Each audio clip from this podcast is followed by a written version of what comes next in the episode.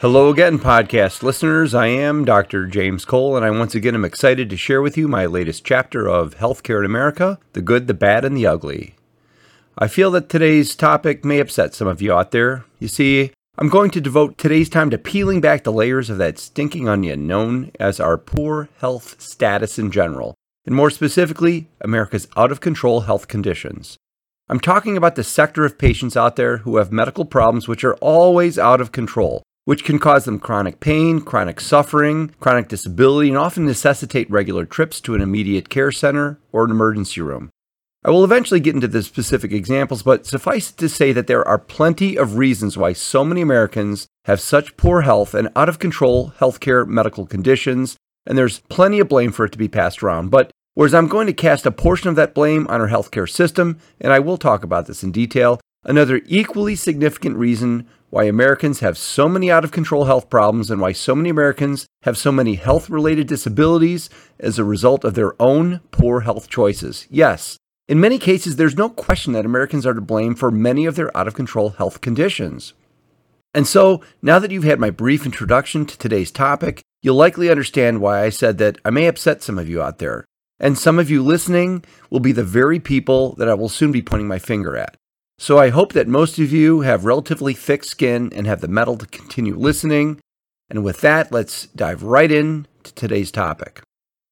If you listen through to the very end of my podcast on the complexities of all the different types of health insurance, you may remember me saying that I recommend that Americans do all that they can to stay healthy, as accessing the healthcare system inevitably results in at least some portion, some sort of out-of-pocket costs, even to those with the best of health insurance benefits.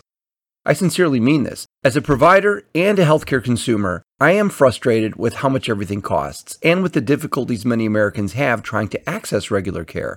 It would behoove everyone to do all that they can, that is, to take control of what they have the ability to control so that they don't necessarily need to see a doctor, at least urgently, that is. I am a doctor, but we are no different from everyday Americans. We develop high blood pressure, diabetes, and we're subject to all of the usual healthcare maladies. But knowing as much about healthcare as I do, I do all that I can to avoid needing to go to the doctor. I go out of my way to stay healthy, and I implore the rest of you to do the same. I do have family members with medical problems which require trips to various different types of doctors, and of course that translates to a lot of out-of-pocket costs. Now, if one had the option of paying a little for something great or a lot for something of poor quality, I can't imagine any sound, rational human being choosing the latter option. But that is what so many people do by choosing to not try to live a healthy life. An unhealthy lifestyle leads to poor health. Poor health leads to a lot of medical problems. A lot of medical problems leads to a lot of doctor visits, medications, and often hospitalizations. And that all costs a lot of money. So in the end, choosing to not trying to live a healthy lifestyle results in poor health and a lot of financial hardship. So once again, I truly implore everyone to try to stay healthy. And if you have a chronic medical condition, do your best to keep it under control. The U S has a lot to be boastful about, but we are not a nation of healthy individuals. In fact, the U S ranks about thirty-fifth out of one hundred sixty-nine countries evaluated for healthiest status. That means that thirty-four nations are healthier than we are as a whole. The top five countries on the list are Spain, Italy, Iceland, Japan, and Switzerland. But even Cuba is five positions higher than the U S, coming in at thirtieth place. How can this be? How can Cuba be a healthier nation than the United States of America?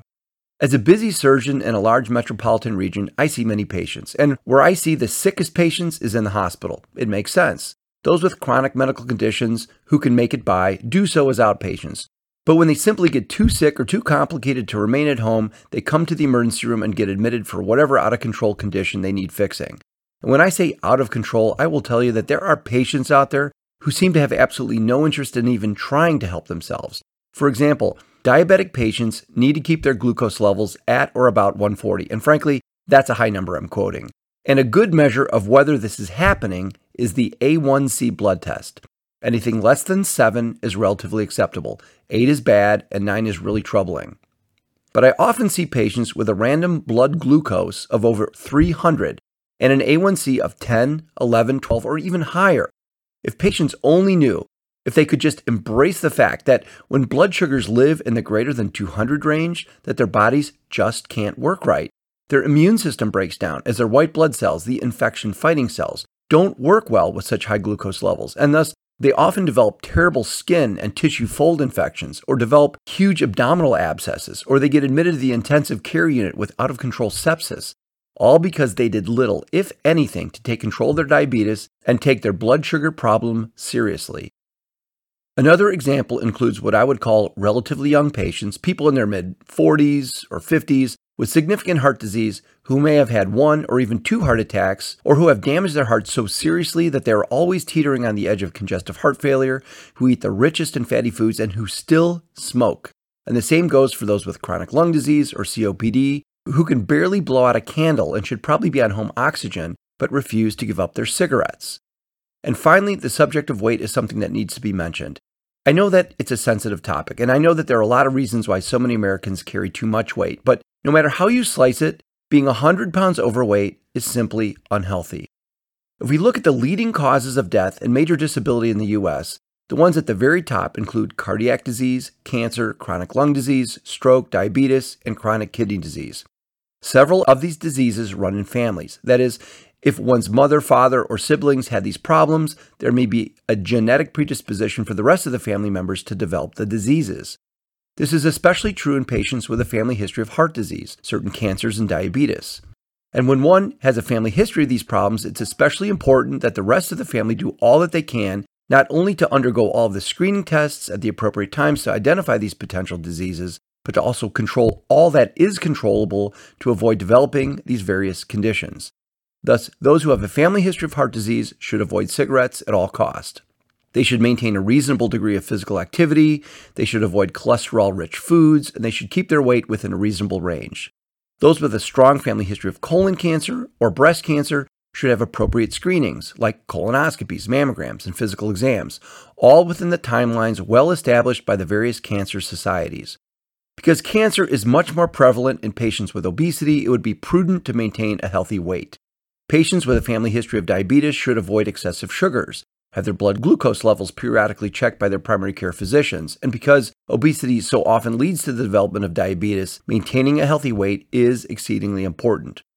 It's also important to see a doctor regularly so as to identify common disorders which lead to chronic disease.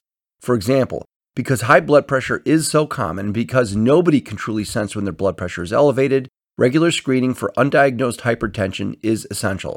And if one is diagnosed with high blood pressure, it's important to take blood pressure medications as prescribed. People who choose to not see a doctor or who choose to not take their blood pressure medication as prescribed and walk around for years with hypertension greatly damage the small vessels of the body which course through the various organs. Long-standing, uncontrolled, or poorly controlled hypertension leads to microvascular disease of the brain, leading to eventual dementia and stroke. Hypertension also causes damage to the vessels of the kidneys, greatly damaging or increasing the risk of needing long-term dialysis. And it also leads to heart failure, coronary artery disease, heart attack, impotence, and a whole host of other problems. But it's always surprising to me at just how many stubborn people out there simply refuse to invest in their own well-being and refuse to make the lifestyle changes necessary to remain healthy. And whereas I'm on kind of a roll, I'd like to continue talking about the bad and ugly, but I definitely want to take a short break here to talk about one of the really impressive and really good aspects of healthcare in America. I want to talk about all of the advances made within the last two decades to better the lives of those unfortunate patients who have lost arms and legs as a result of traumatic injury or disease. This is actually a tiny subcategory within a huge topic which I'll speak on sometime in the future, which I call healthcare advances as a result of war. Whereas people have lost limbs for millennia as a result of farm injury, battle wounds, or gangrene, only recently have the prosthetics become so much more user-friendly. In two thousand seven, the Center for the Intrepid opened on the base of Brooke Army Medical Center in San Antonio, Texas, and has been one of the most noteworthy facilities providing state-of-the-art artificial limbs to those injured in Iraq, Afghanistan, or in some capacity supporting the war effort. The state-of-the-art center performs advanced research and edu- educates not only the amputees and their families, but the myriads of therapists who will be providing long-term care to those needing prosthetics. This facility uses virtual reality technology and motion analysis labs to analyze gait or walking patterns so as to identify which tiny refinements in prosthetic design will best optimize an amputee's function and comfort. The Center for the Intrepid also uses brain mapping electrocartography to pick up the tiny signals emitted from the brain when, say, the patient wants to open his hand, the hand which no longer exists. This type of signal mapping is then used to build a bioprosthetic arm or hand, which uses sensors to trigger the movements in the artificial limb so as to create the movement in the prosthesis which the brain desires. In addition, artificial limbs have been designed to do far more than look good and mimic human movement. Some are designed to facilitate a sprinter's ability to run fast again, or to allow mountain climbers to once again scale the peaks, or simply to get people around at home in the middle of the night using as little energy as possible. Whereas nothing in the field of artificial limb technology has yet designed which makes a better person better than he or she was prior to the devastating injury, the advances made most recently are truly exemplary. Thus, I categorically include advances in prosthetics and biotechnology as something very good and very positive about healthcare in America. Okay, so now let's get back to my main topic. There are several prominent factors which contribute to America's poor health, and these include cigarette smoking, poor nutritional choices, lack of physical activity, excessive alcohol consumption, healthcare access issues, the high cost of healthcare, and inadequate primary care management. Of those seven categories listed, four of them are exclusively controlled by the patient. That is, individuals choose whether or not they smoke, eat too much food or the wrong foods, exercise regularly, if at all, and drink too much. And whereas I'm not saying that there isn't a ton of stress in this world which causes people to light up a cigarette now and then or to have a few too many drinks, and I know that there are a lot of people who work really hard and can't seem to find any time to eat right or exercise, but it needs to be acknowledged that we as Americans are failing in this category, and we all need to make better choices with respect to our modifiable health risk factors. And whereas most people have at least one vice, if any of us has even the slightest inkling that we are letting our bodies get way out of control, we absolutely need to do something about it. And for those who are simply too blind to recognize their own self-destruction, then in my opinion, family members, friends, and certainly physicians need to help them to open their eyes. But I recognize this is easier said than done. How do we tell our friend or coworker that he or she is killing him or herself without being accused of shaming them? Society has become so fragile that it seems that nobody can handle even the slightest bit of criticism these days. Thus, even many physicians no longer feel comfortable confronting a patient whose lifestyle choices are clearly self-destructive. And where some people might feel courageous enough to tell a loved one that he or she needs to take his blood pressure medicine or get a screening colonoscopy, it's probably not a good idea for anyone other than a healthcare provider to talk to one about one's weight. Let the doctor be the bad guy, because, as I said, it really is a very sensitive matter. Most of us do carry too much body fat, whether uh, we either eat and drink too much, don't perform enough physical activity or exercise, or more than likely it's a combination of this, those two factors. But being overweight is a result of our nation's prosperity. And in fact, being heavy was historically associated with those who are among the haves versus those among the have-nots. And whereas being overweight is not the end of the world, and whereas I certainly don't feel that anyone should shame another person for carrying a few extra pounds, when overweight turns into a condition that significantly increases one's major risk of disability or death, then the subject needs to be discussed.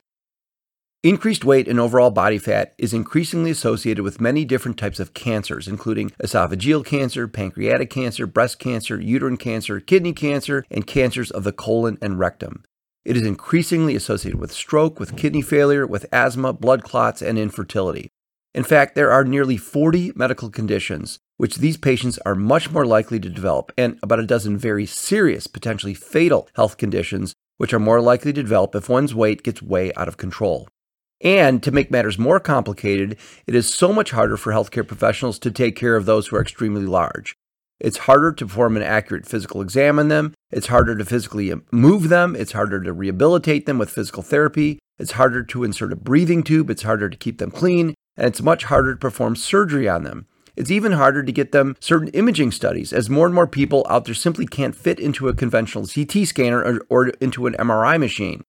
And if we want to talk about money for a hot second, being more than one hundred pounds overweight costs the U S economy about two hundred seventy billion dollars per year due to increased need for medical care and due to loss of economic productivity.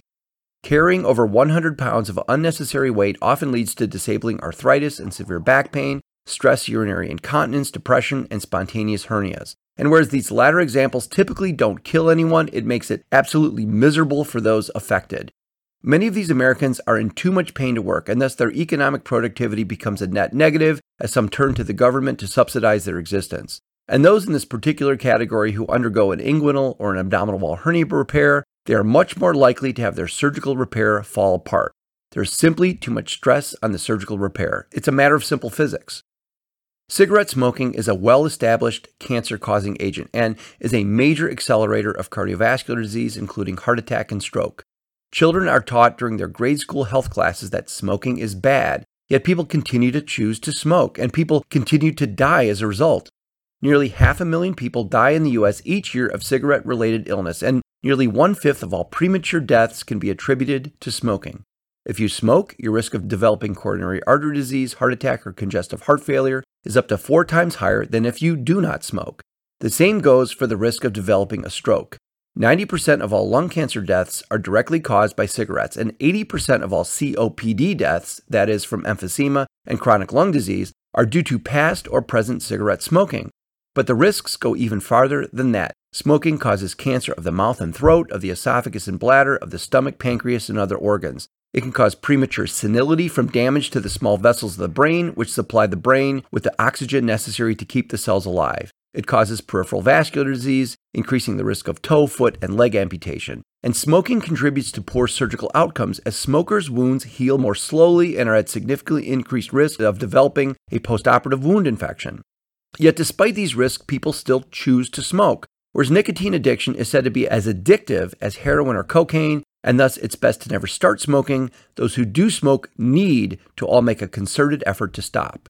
And whereas I'm well aware of the advocates of vaping and marijuana smoking, those who tout that neither has proven to be as harmful as cigarettes, I'll bet dollars to donuts that within less than a decade, both will be found to cause serious health problems, and both will be found to have exerted the same adverse effects on the body as if they had smoked tobacco-containing cigarettes. So my advice is to smoke nothing.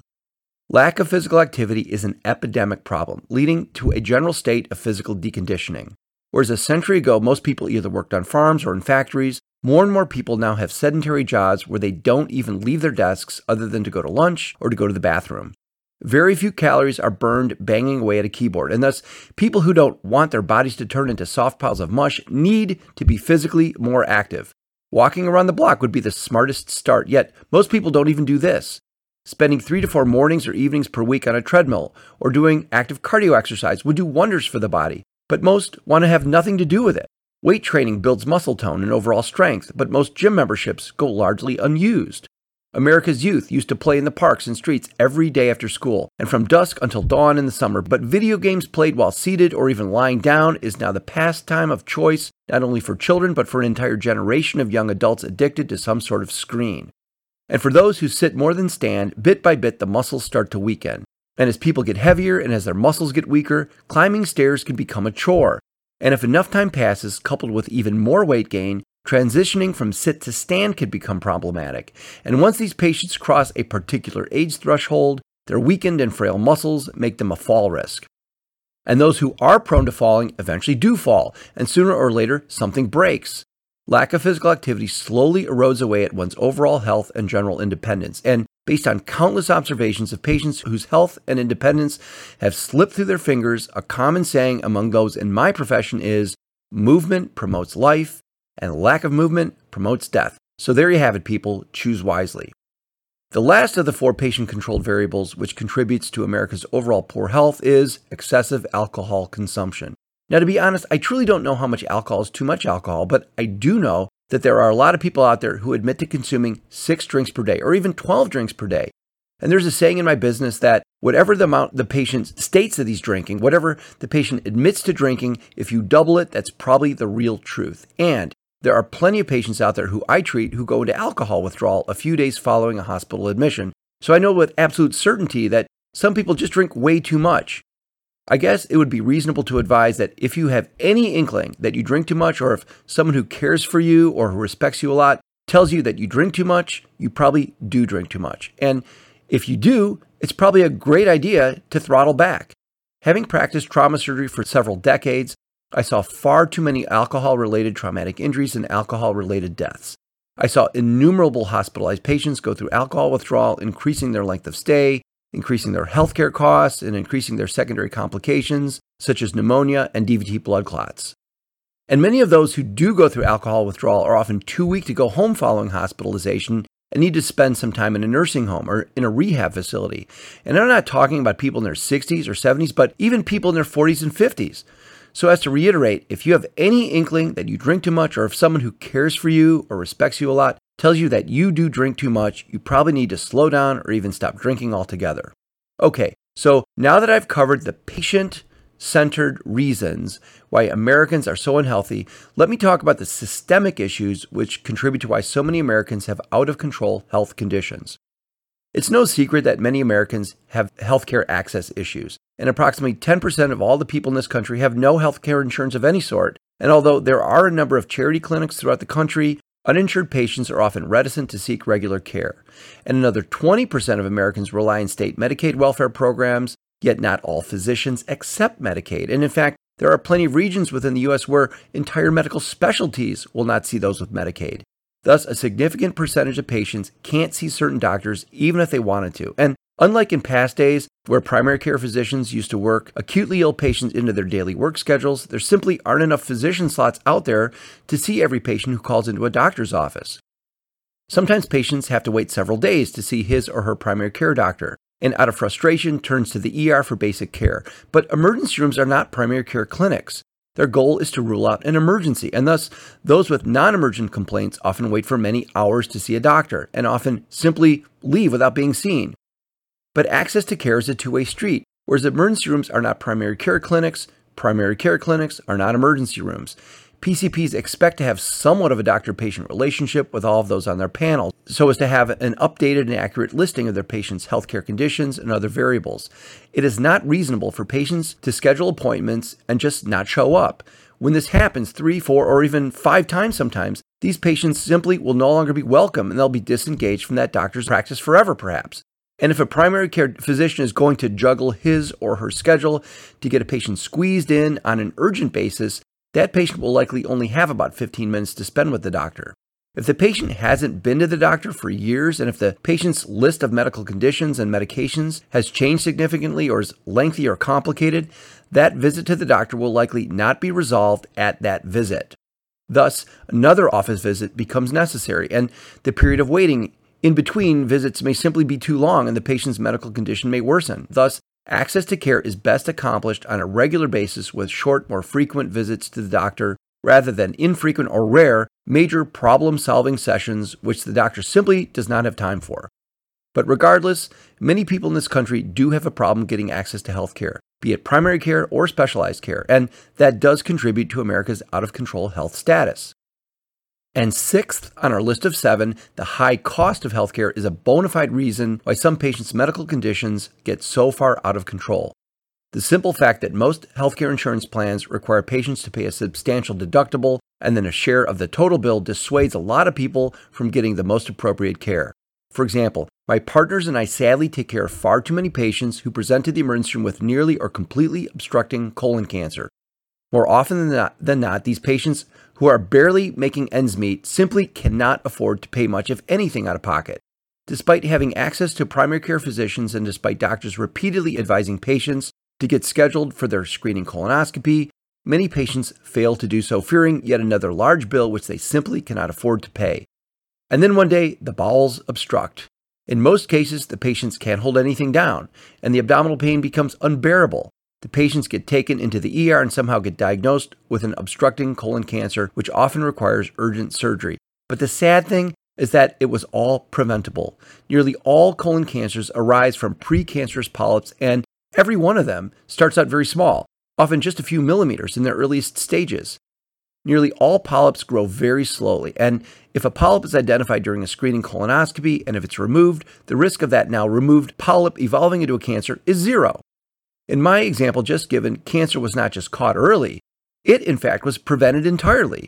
But if left unchecked and allowed to grow for many years, and often more than a decade, precancerous polyps can turn cancerous and then start growing at an exponential rate. Since in nearly all cases it takes a polyp so long to evolve into an obstructing colon cancer, in most cases in excess of ten years, if someone puts off having a recommended colonoscopy for an entire decade merely because of unaffordable costs, we have a problem.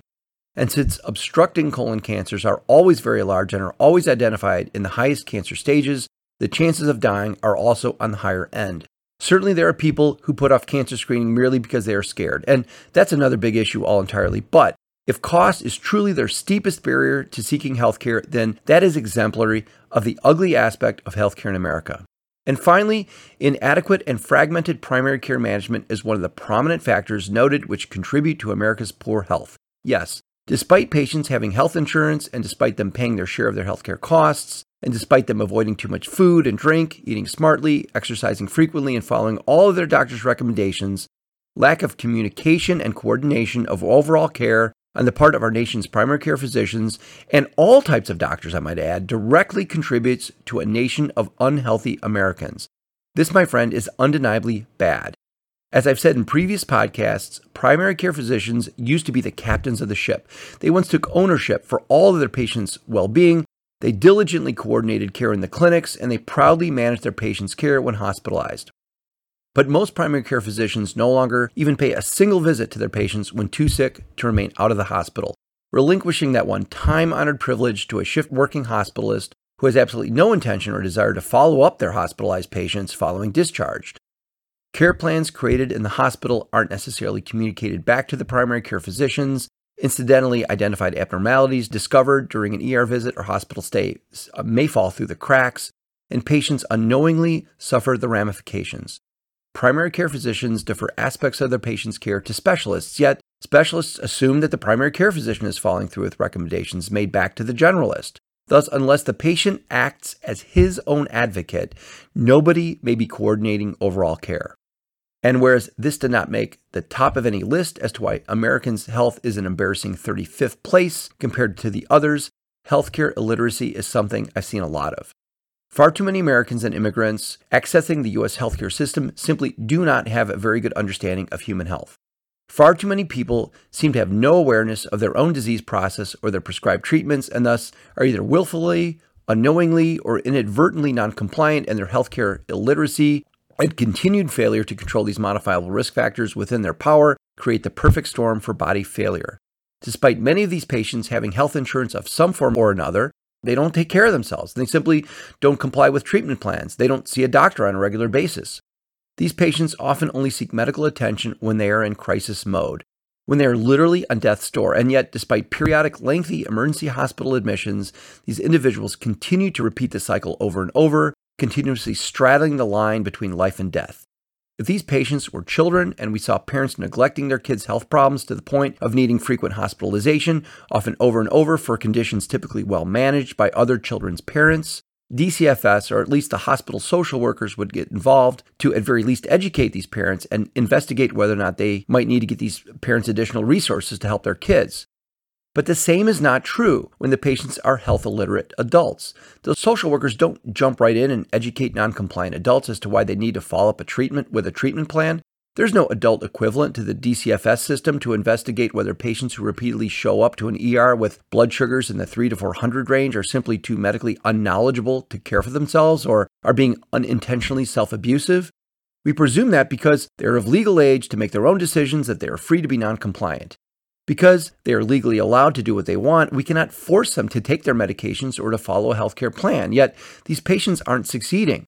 They often get worse and worse, and they keep coming back to the hospital for additional crisis care. Crisis care that unnecessarily consumes hospital resources and is often a drain of our private and government financial systems. Some people are simply unable to navigate the complexities of life, in everything from holding down a job, to finding a place to live, to paying their bills, to following the advice of a doctor. Some are intellectually challenged, and some are plagued with mental illness. We will always have difficulty keeping these people healthy. But there are plenty of people out there who simply choose to remain in the dark when it comes to maintaining awareness of their healthcare needs. Whereas they may seem perfectly functional in this world, they somehow don't seem to know or care about their health-related time bomb ticking inside them, waiting to blow at some time in the near or distant future. Whereas this particular group of Americans really needs to become more aware or educated on matters of health and start playing an active role in their overall healthcare well-being, their continued lack of information, understanding, or awareness to many of the healthcare-related topics will keep them all in the bad column of healthcare in America.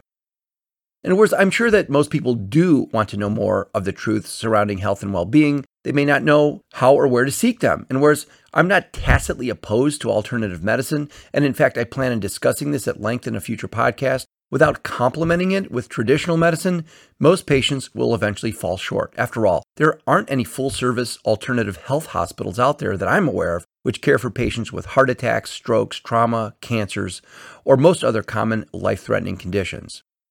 Whereas Americans once turned to the Surgeon General for healthcare information and guidance, we have not had a uniformly trusted national healthcare spokesman since C. Everett Koop, M D, served as Surgeon General during his tenure in the nineteen eighties. Conflicting news reports and abundance of healthcare misinformation found on various social media platforms often make it extremely difficult for many Americans to know which healthcare information is trustworthy and which is misleading or false. In my opinion, we need a Surgeon General who will focus almost exclusively on messaging the evidence-based truths in a trustworthy, understandable, and influential manner. We need a Surgeon General who has already proven himself as a leader during past times of crisis, who is a commanding yet likable presence, who has real experience caring for a diverse population of complex patients, who can communicate to all citizens on their level, and who is able to empower them to understand the need for change. I believe that we need to go back to the day when America's doctor periodically briefed the public, talked to them on their level, and helped them to understand all that they needed to know, empowering them to make their own best informed choices. I will conclude my podcast today by reiterating that America is not among the top ten or even the top twenty healthiest nations in this world, but in fact fall in an embarrassing thirty-fifth place. There are so many reasons why we are so unhealthy and why so many Americans let their health conditions get so far out of control. I mentioned that there are several systemic problems which contribute to our healthcare crisis status, and perhaps we can blame others for these problems, but the lion's share of the blame as to why Americans are so unhealthy, I believe, and I feel that I've carefully articulated, can often be pinned squarely on the backs of individual Americans who for whatever reason seem to choose to remain unhealthy. And whereas I'm sure that this topic today stirred up a lot of emotions, as it does seem to get personal for some, I hope that you all understand that my goal is to inform you of all the real truths and through knowledge to empower you, empower you all to be the very best versions of yourselves. And with that, I hope you'll continue to listen to my topics as they become available, and I once again thank you for listening. I am Doctor James Cole, and this is Healthcare in America: The Good, the Bad, and the Ugly. Have a nice day. This podcast and the rest of the podcasts in this series reflect my opinions and do not necessarily represent the positions of any other institution or entity. If you enjoyed this episode, please subscribe on Apple Podcasts or wherever you get your podcasts. Special thanks to Marie Hathaway for the artwork and for producing this podcast. And I hope that you enjoyed the guitar music because that is me playing and taking my own creative liberties. And we hope that you will again join us for our next episode of Healthcare in America: The Good, the Bad, and the Ugly.